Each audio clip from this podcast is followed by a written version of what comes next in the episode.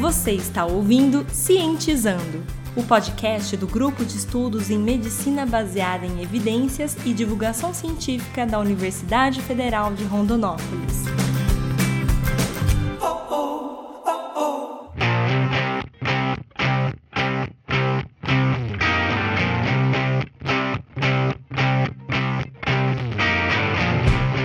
Olá pessoal, sejam muito bem-vindos a mais um Cientizando, podcast do Grupo de Estudos em Medicina Baseada em Evidências e Divulgação Científica da Universidade Federal de Rondonópolis. Eu sou André Bach, coordenador do grupo de estudos e tenho apresentado esse podcast, mas esse podcast ele é produzido né, idealizado também pelos alunos do grupo de estudos. E hoje aqui eu estou novamente com o Gleison Souza. Olá, tudo bem a todas e todos que nos ouvem e também com o Bruno Marconato. Tudo bem, professor? Prazer estar aqui de novo. Beleza. Então, o Bruno e o Gleison são acadêmicos do curso de Medicina da Universidade Federal de Rondonópolis, mas no nosso grupo a gente tem acadêmicos de vários cursos e de várias universidades também. Em breve teremos outros temas com outras pessoas também participando. Bom, hoje o tema que nos chamou a atenção foi um tema que também a gente já publicou um postzinho no Instagram sobre isso, que é sobre as mutações do SARS-CoV-2, que é o vírus que causa aí, né, o agente etiológico da Covid-19 que estamos passando. Esse, esse podcast e esse assunto, né, a gente achou importante justamente porque saem muitas notícias e tem saído muitas notícias sobre o vírus está mutando, estamos tendo mutações no vírus, ele está ficando mais agressivo ou ele está ficando mais fraco, quais são as consequências, né? E aí de repente sai um estudo falando, encontramos mais de um tipo de SARS-CoV-2 aqui no Brasil, é, já é outro, já é diferente daquele que estava na China, né? E aí isso provoca muitas vezes pânico. E como não tem muita gente falando sobre esse assunto no sentido de tentar esclarecer melhor, desmistificar isso, está sobrando uma certa lacuna que está sendo preenchida com várias teorias e geralmente as teorias da conspiração vêm e ocupam isso é, fortemente, né? Eu queria primeiro que vocês passassem então uma visão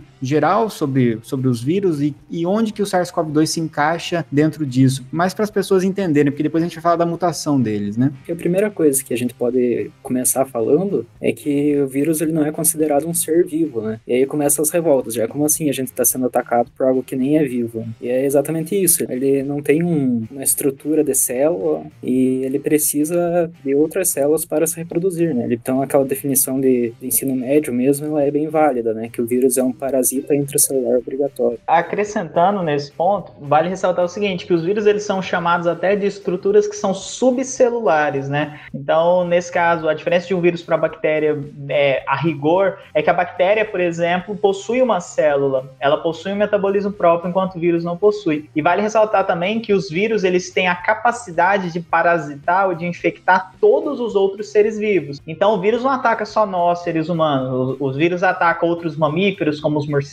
como bois, vacas, ataca também plantas, ataca até mesmo bactérias. Um dos vírus mais comuns em todo o planeta é um vírus chamado bacteriófago. E o que ele faz, nada mais faz além é atacar uma bactéria, e ele é muito comum. Então, esse, os vírus possuem essa capacidade, eles são muito variados, né? E é dentro disso que se encaixa, por exemplo, o SARS-CoV-2. E vale ressaltar a diferença que quando nós falamos de Covid-19, nós estamos falando do nome de uma doença que é causado por um coronavírus. E quando nós falamos de SARS-CoV-2, nós estamos falando do vírus que causa essa doença. Então, talvez o paralelo que a gente possa fazer é o, o, HIV, né, o vírus que provoca a AIDS, que é a síndrome da imunodeficiência adquirida. Né? Então, quando a gente fala que o indivíduo é portador do HIV, não necessariamente ele está já desenvolveu a síndrome, né, que é o que é a AIDS. Então, a mesma coisa para nós é o SARS-CoV-2 frente à COVID-19, né? E nesse sentido, o SARS-CoV-2 ele é considerado um tipo de coronavírus. Os coronavírus eles são vírus que são bem variados e eles existem existem, várias espécies, né? Inclusive os, os, animais, como os cachorros, por exemplo, eles são infectados com alguns tipos de coronavírus, mas existem hoje seis tipos de coronavírus que infectam seres humanos, dos quais três se destaca. Por exemplo, nós tivemos o SARS-CoV em 2002, que causou uma doença, SARS, né? Ela não se espalhou para o mundo igual a, a, que nós temos hoje. Nós tivemos o MERS-CoV, que foi um vírus que causou uma doença lá em 2010, 2011, principalmente no Oriente Médio, né? E agora nós temos esse SARS-CoV-2. Que é um outro tipo de vírus que também tem uma característica própria, mas que é da mesma família de coronavírus. Né? É o que é importante para a gente notar que muitas pessoas pegaram e falaram, mas coronavírus, eu já ouvi falar disso, eu achei uma revista aqui de 2010 que já falava de coronavírus, então já existe uma conspiração sobre isso, né? Quer dizer, provavelmente é uma revista que está falando sobre alguma outra dessas variedades de coronavírus que já existiam, né? E que ganharam evidência de acordo com essa, esses quadros, por exemplo, a MERS, né? Ou a SARS foi antes, que são as mais agressivas, por isso que chamam muito a nossa atenção. Mas a gente também tem outros coronavírus que são, inclusive, causadores de resfriados, né? Comuns, juntamente com o grupo dos rinovírus e etc. Então, é, é um grupo, né? E a gente está falando aqui de um do específico, que é o SARS-CoV-2, que é esse que a gente está tratando, né? Trabalhando aqui com a Covid-19. E aí, dentro desse contexto, a, a, gente tem ouvido falar então dessa questão das mutações, né? O que, que isso implica? O que quer dizer um vírus estar mutando? Qual é a implicação disso? E isso é perigoso para nós? É isso que eu, que eu gostaria que a gente debatesse aqui agora. Então, para a gente entender o que é uma mutação, a gente tem que entender primeiro o dogma central da genética, que um trecho de DNA vira um RNA, e esse RNA ele origina uma ou mais proteínas. Né? Claro que no caso do, do coronavírus, por ele ser um vírus de RNA, isso é um pouco mais adaptado, mas basicamente segue a linha, a mesma trajetória. Qualquer alteração nessa linha pode modificar o produto final, né? Pode ser uma proteína de membrana, uma enzima, um receptor. As pessoas às vezes se perguntam, qual a diferença, por exemplo, do coronavírus hoje, o SARS-CoV-2, daquele coronavírus do SARS-CoV lá atrás? O que ocorre é o seguinte, que os vírus estão em constante mutação. Então, no, os vírus possuem aquilo que nós chamamos de material genético.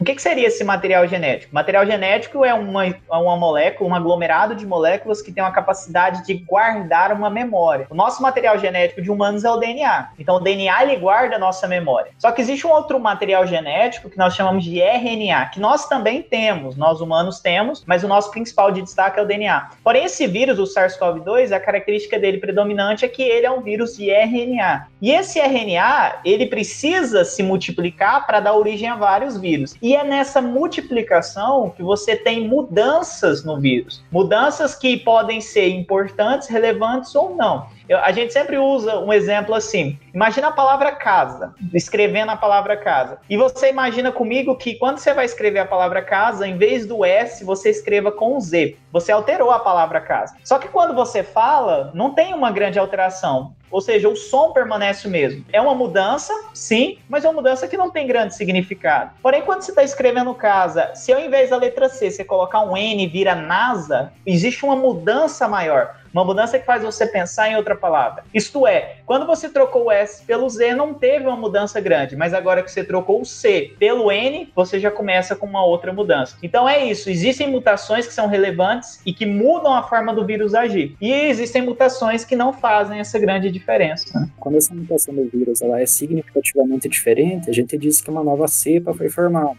E no caso do coronavírus, existem até algumas controvérsias se de fato existem novas cepas, justamente por isso. Existe um debate para a gente ver se essa mudança ela vai ser significativa mesmo ou não. Né? Então a gente sabe que a mutação alterou o genoma do vírus, mas a gente não sabe o quanto isso realmente vai alterar na forma do vírus agir. Quando o vírus foi isolado lá na China, a teoria que se tinha na época é que existia duas linhagens do coronavírus atual que, do SARS-CoV-2, para ser mais exato, que seria a linhagem L, que seria uma linhagem mais predominante na China, e uma linhagem S. E na época se discutiu muito se essas linhagens seriam diferentes, ou seja, se a linhagem L será que causa uma doença mais forte do que a linhagem S? Essa foi uma das perguntas. Só que esse estudo ele foi muito questionado pela forma como ele foi feito. E ele foi um estudo que, inclusive, a comunidade questiona muito ele e, em questão de qualidade científica, ele foi muito duvidoso. Tanto que hoje não se trabalha mais com essa ideia de L e de S. Uma coisa se sabe: o vírus muta muito. Ou seja, quanto mais contato o vírus tem com as pessoas, mais mutação ele vai fazer. Porém, ainda não há relato de uma mutação que seja significativa, como o Bruno falou, para se formar uma nova cepa de vírus. Ou seja, para se formar uma nova cepa, eu tenho que alterar uma característica biológica desse vírus, uma propriedade biológica. Mas ainda não há nenhuma evidência séria de que essa característica biológica do vírus tenha sido alterada de alguma forma. Existem até alguns estudos que ainda não passaram nem por revisão de pares, nada, né? Então está sendo desenvolvido ainda, em que eles observaram que em alguns locais parece ter uma cepa aumentada na transmissão aí do coronavírus. Né? E aí foi gerado um alarme muito muito grande em relação a isso, porque falando que essa cepa ela, ela é mais ela é mais infecciosa, ela transmite mais fácil do que as demais. Né? Mas é, existem algumas coisas que a gente tem que analisar antes de afirmar que o vírus está sendo mais ou menos perigoso. Primeiro que esse estudo ele foi in vitro, então ele não é metodologicamente efetivo para estabelecer uma relação de causa e consequência, ou seja, a gente não sabe se, se uma mutação ela pode de fato aumentar a transmissibilidade do vírus e o fato dele não, de o estudo não ter sido passado pela revisão de pares ainda. Eu acho que uma coisa importante da gente entender, né, de modo geral, isso acontece com todos os vírus, né, e, e muitos vírus que a gente acaba adquirindo, é, e vírus da hepatite, né, acaba mutando muito dentro do próprio indivíduo, conforme vai fazendo as suas próprias réplicas, né, e, e às vezes o, o, vírus que você tinha quando você pegou e o vírus que está agora multiplicando já tem outras características genéticas, né, mas que não necessariamente implica, como vocês falaram, uma mudança drástica. E essas mudanças drásticas, elas podem, de fato, se elas acontecerem, elas podem favorecer ou não a sobrevivência desse vírus. Ou ela pode simplesmente manter do jeito que estava, que é o que parece ser o mais comum de acontecer, já uma, uma vez que essas mudanças, elas não são intencionais, né? E acho que isso é muito importante, a gente tirar um pouco esse aspecto de intencionalidade nas coisas, de achar que um vírus, ele tem personalidade própria, né? Se a gente viu que é difícil até classificar como vida, né? Muitos autores não vão conseguir classificar dessa forma. Uma partícula viral, como é que ele vai ter personalidade própria, né? Então a gente acaba encarando como um vilão, porque a gente pensa é o nosso inimigo, temos que combater o coronavírus, né? E aí a gente pensa que ele tem realmente aí tem uma ideia, eu vou infectar essas pessoas aqui e eu vou me adaptar a elas, eu vou fazer o possível para sobreviver aqui. E não é exatamente desse jeito. Então ele não fala assim, ah, vou modificar igual a gente modifica, a gente aprimora uma arma, um carro, sei lá, para é, não é dessa forma que é feito, né? Ele não fica formulando hipóteses de como ele se melhora. Ele vai mudando, a maioria das vezes muda para algo que não faz diferença e pode ser que mude para algo que vai atrapalhar ele e ele não vai conseguir continuar se multiplicando, então foi selecionado. E às vezes se trouxer uma vantagem evolutiva mesmo, possivelmente ela vai se manter. Então a gente poderia falar um pouquinho nessa questão da, da seleção natural, dessa questão também que se fala muito também da deriva genética. O que a gente pode falar um pouquinho sobre isso? Algo que a gente tem que saber diferenciar é exatamente isso, né? Quando uma determinada mudança ela ela se sobrepõe um local por conta da seleção natural e por conta da deriva genética. Né? Então, o que isso significa? Uma determinada população ela pode, ela pode se sobressair em um local por ter sido selecionada como a mais adaptada ou por ter sido separada das demais aleatoriamente. Então, por exemplo, se a gente pensar em um grupo de borboletas marrons, acontece uma mutação que origina uma borboleta branca. Em um ambiente de neve, por exemplo, a borboleta branca ela se camuflaria, se reproduziria com, com facilidade e as demais elas viria, virariam alvos fáceis para predadores. Né? Isso é seleção natural, ou seja, a sobreposição da, da borboleta branca. Agora, supondo que essa mesma primeira borboleta branca ela tenha pegado carona em um carro que passava na região e ela começa a se multiplicar e ganhar espaço em uma cidade próxima, sem neve e não tinha outra população de borboletas. Isso é deriva genética, né? É o efeito fundador da deriva genética. Então, é claro que em um exemplo como esse, é, é muito mais visível essa diferença entre seleção natural e deriva genética. Mas no caso de um vírus, em um mundo altamente conectado, leva muito mais tempo para que esse tipo de análise possa ser feito. A seleção natural é um dos aspectos que explica por que, que as pandemias podem ocorrer. Como que um vírus ele consegue, vou abrir aspas aqui, saltar de um animal para um humano? Isso, por exemplo, explica como que o MERS-CoV, que foi o que causou a síndrome respiratória do Oriente Médio, conseguiu saltar dos dromedários e camelos para o ser humano. Ora, os vírus estão em constante mutação, a todo momento eles estão se mutando. Mutações que beneficiam o vírus, que prejudicam o vírus, ou mutações que não fazem diferença nenhuma para o vírus. Então, os vírus que sofreram alguma modificação no seu material genético, que se prejudicaram, esses vírus eles foram selecionados negativamente, isto é, eles não, eles pararam de existir ou eles não conseguiram se reproduzir e levar essa característica para frente. Agora não, os vírus que mutaram e tiveram uma característica positiva, essa mutação foi passando para outras gerações de vírus, fazendo com que o vírus conseguisse saltar de um animal para um humano. A gente não tem certeza ainda de onde, qual é a origem do SARS-CoV-2. Alguns estudos já falaram no pangolim, que é um, um mamífero que é comum na Ásia, outros falaram de morcegos,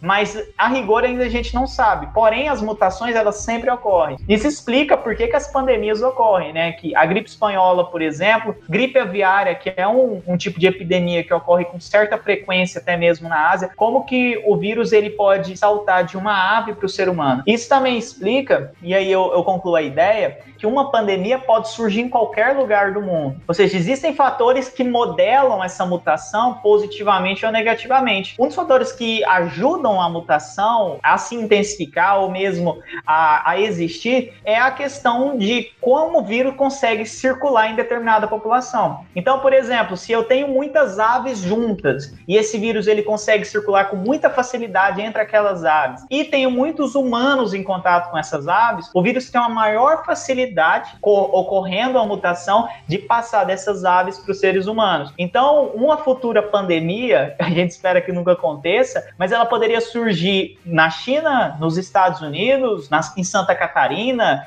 no Amazonas, e seja, ela pode surgir em qualquer lugar. O que aí mostra um outro aspecto, hum, é até vale ressaltar, de que o vírus ele não pode ser jogado como culpa de um país. Porque um vírus, ele pode se mutar e ocorrer uma pandemia surgir de qualquer país. Ocorreu dessa vez com a China, mas poderia ter acontecido, por exemplo, no Brasil. Acho que isso ajuda a mostrar um pouco também a, a ligação que isso tem com a intervenção humana e a mudança artificial de como as coisas acontecem, do, do equilíbrio, né? Então você tem aí uma, uma criação de, de frango, você tem criação de gado, você tem desmatamento, você favorece esse tipo de contato, esse tipo de aglomeração, e as próprias aglomerações das cidades também acabam favorecendo isso de certa forma, né? Em geral, acho que deu para explicar um pouco sobre essa questão da, da mutação. O recado final aqui, basicamente, sobre essa questão da mutação é, de modo geral, se você simplesmente ouve uma notícia dizendo, ah, o vírus sofreu mutação, já encontramos 17 variações de genéticas do SARS-CoV-2 no Brasil. Isso não é para sair assustado, falando, meu Deus, agora tinha um coronavírus, agora tem 17 e um mais complicado que o outro, um mais agressivo que o outro. Não dá para sair pensando dessa forma. Até porque, de modo geral, quando a gente tem essas lacunas, lacunas de conhecimento, a gente preenche na nossa cabeça com ansiedade pelo pior cenário possível, né? Assim que a gente aprendeu a sobreviver, sempre pensando no pior para se salvar. Então é muito comum que a gente vá pensar que é um desastre quando a gente encontra essa mutação. E não necessariamente é isso. Da mesma forma que a gente não pode dizer que é um desastre, não dá para dizer que ah, ele tá mutando e ficando mais fraquinho, então agora tá ficando tudo bem, a gente pode sair aí na rua normal e tal. Não, né? A gente tem que pensar, ele tá mudando, tá um pouquinho diferente do que ele tava, mas não quer dizer que isso implicou em nada a princípio. Se realmente for identificado uma cepa nova e que é mais agressiva, etc., isso também vai ser comunicado na medida correta e não vai ser através de um estudo que está mal explicado e que não tem ninguém posicionado a respeito disso. É só uma explicação de que essas mudanças elas acontecem. Acontecem por erros nesses processos de replicação viral e a gente também passa por isso com as nossas células. A gente também tem erros, a gente também sofre mutações, mutações que não, não servem para muita coisa, inclusive, e mutações que trazem problemas para nós também. Só que a gente tem um sistema mais robusto robusto, né, que permite mais correções. O vírus não, o sistema dele é mais precário e aí o sistema de correção é um pouco mais deficiente, por isso o número de mutações é maior, por isso que eles se adaptam também um pouco mais rápido, da mesma forma que também bactérias sofrem adaptações mais rápidas também, né? Só nesse sentido, vale ressaltar para o nosso ouvinte que isso explica por que, que os antibióticos foram proibidos serem vendidos sem a receita, né? Agora o antibiótico ele precisa ser prescrito por um médico justamente para evitar essa seleção artificial que a gente faz com medicamento de bactérias mais resistentes a alguns medicamentos. Você toma um medicamento por conta própria, você seleciona as bactérias mais fracas para deixarem de existir e você automaticamente beneficia que as mais resistentes surjam. Então, hoje nós temos problemas com bactérias que resistem a antibióticos e antibióticos considerados até mesmo forte, ou seja, de espectro que é diminuído, mais específico, mas mesmo assim resistente. Então, isso demonstra o tanto que a mutação ela é, ela é natural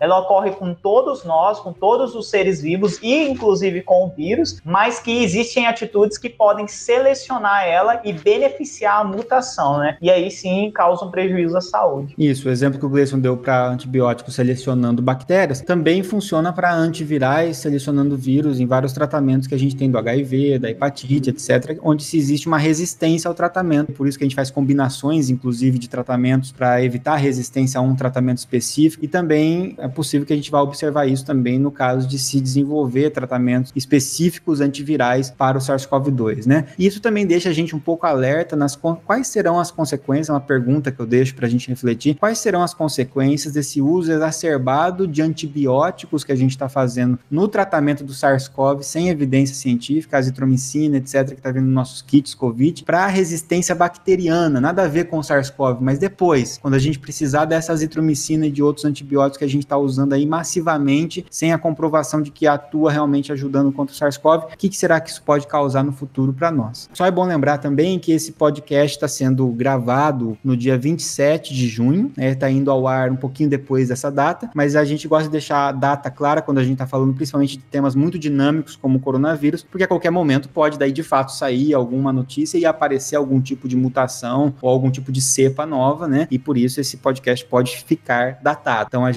informações são até dia 27 de junho de 2020. Bom, espero que tenha ajudado a clarear um pouco essas questões e que a gente não fique nem desesperado e nem aliviado porque o vírus está mutando por enquanto. Obrigado pela atenção e até o próximo Cientizando.